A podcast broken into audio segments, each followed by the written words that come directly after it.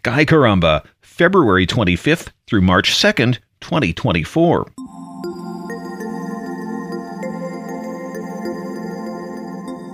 The moon's just past full, slightly north of the equator and at apogee as this week begins. The distance is 406,300 kilometers on Sunday. Luna is entering Virgo. The moon crosses the equator going south on Monday. From Tuesday to Wednesday, the moon passes the star Porrima. It passes Spica from Wednesday to Thursday. The moon will begin a series of Spica occultations in June. Friday to Saturday, the waning gibbous moon passes through the southern part of the Libra diamond. The last quarter or second half moon phase will be on Sunday next week.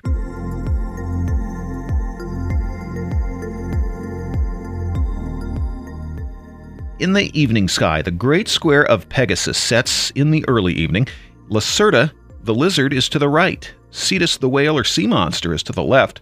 The bright object to the west as darkness begins is Jupiter. If you look carefully with binoculars or a telescope, you can spot Uranus. It's slowly moving eastward. Jupiter is moving eastward faster. Of course, that means eastward compared to the stars behind them. They and the stars are down a little bit closer to the horizon at the same time each night. From most of the Earth, a conjunction of Uranus and Jupiter will be visible close to the horizon on April 21st. They'll be 0.5 degrees apart. You can watch this scene set up over the next several weeks.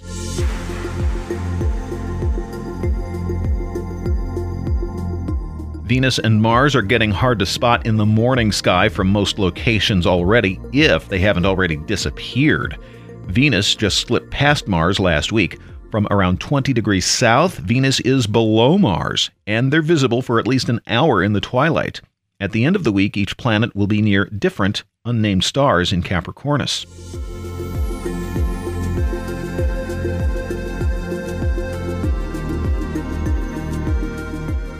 In the early morning hours of Sunday, March 3rd, the moon will pass in front of Antares. The visibility zone is the southeastern U.S., the Caribbean countries, and the Gulf of Mexico, and Latin America from southern Mexico southeastward to northern Brazil. The moon is a half day before last quarter then, so the bright side of the lunar disk will cover the star first. Watch carefully. Your eyes might have trouble following the star when it gets so close to so much bright light from the moon. But on the other side, it'll be easy to see the star reappear.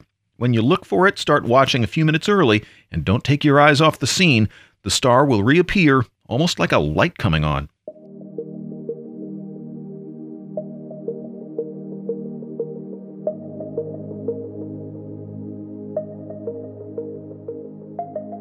You're involved in astronomy at more than the beginner level, you've likely heard about the Hipparcos Star Catalog.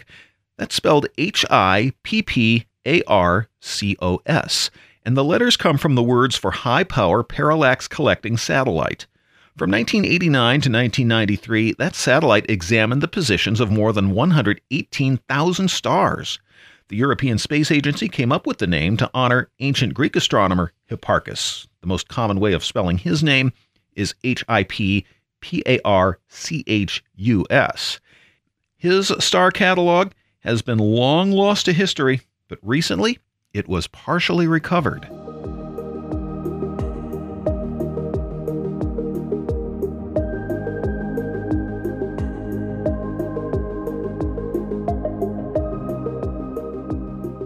There are a lot of ancient writings that, although were influential in their time, aren't known to exist now.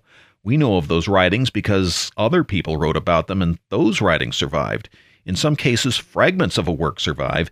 In the case of the original Hipparchus star catalog compiled around 135 BC, Roman writers referenced it centuries later, so it was probably still around then. But copies that were worn out or not needed anymore were thrown away. Everybody who loves books cringes at that thought.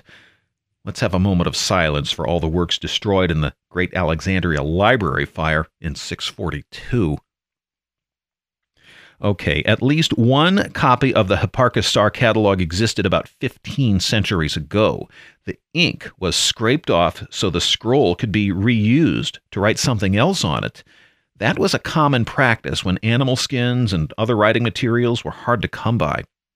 Researchers studying the religious writings on a collection of scrolls called the Codex Climaci Rescriptus have recently used modern techniques to figure out what used to be on them, and they announced in 2022 they had discovered part of the ancient star catalog that made Hipparchus famous.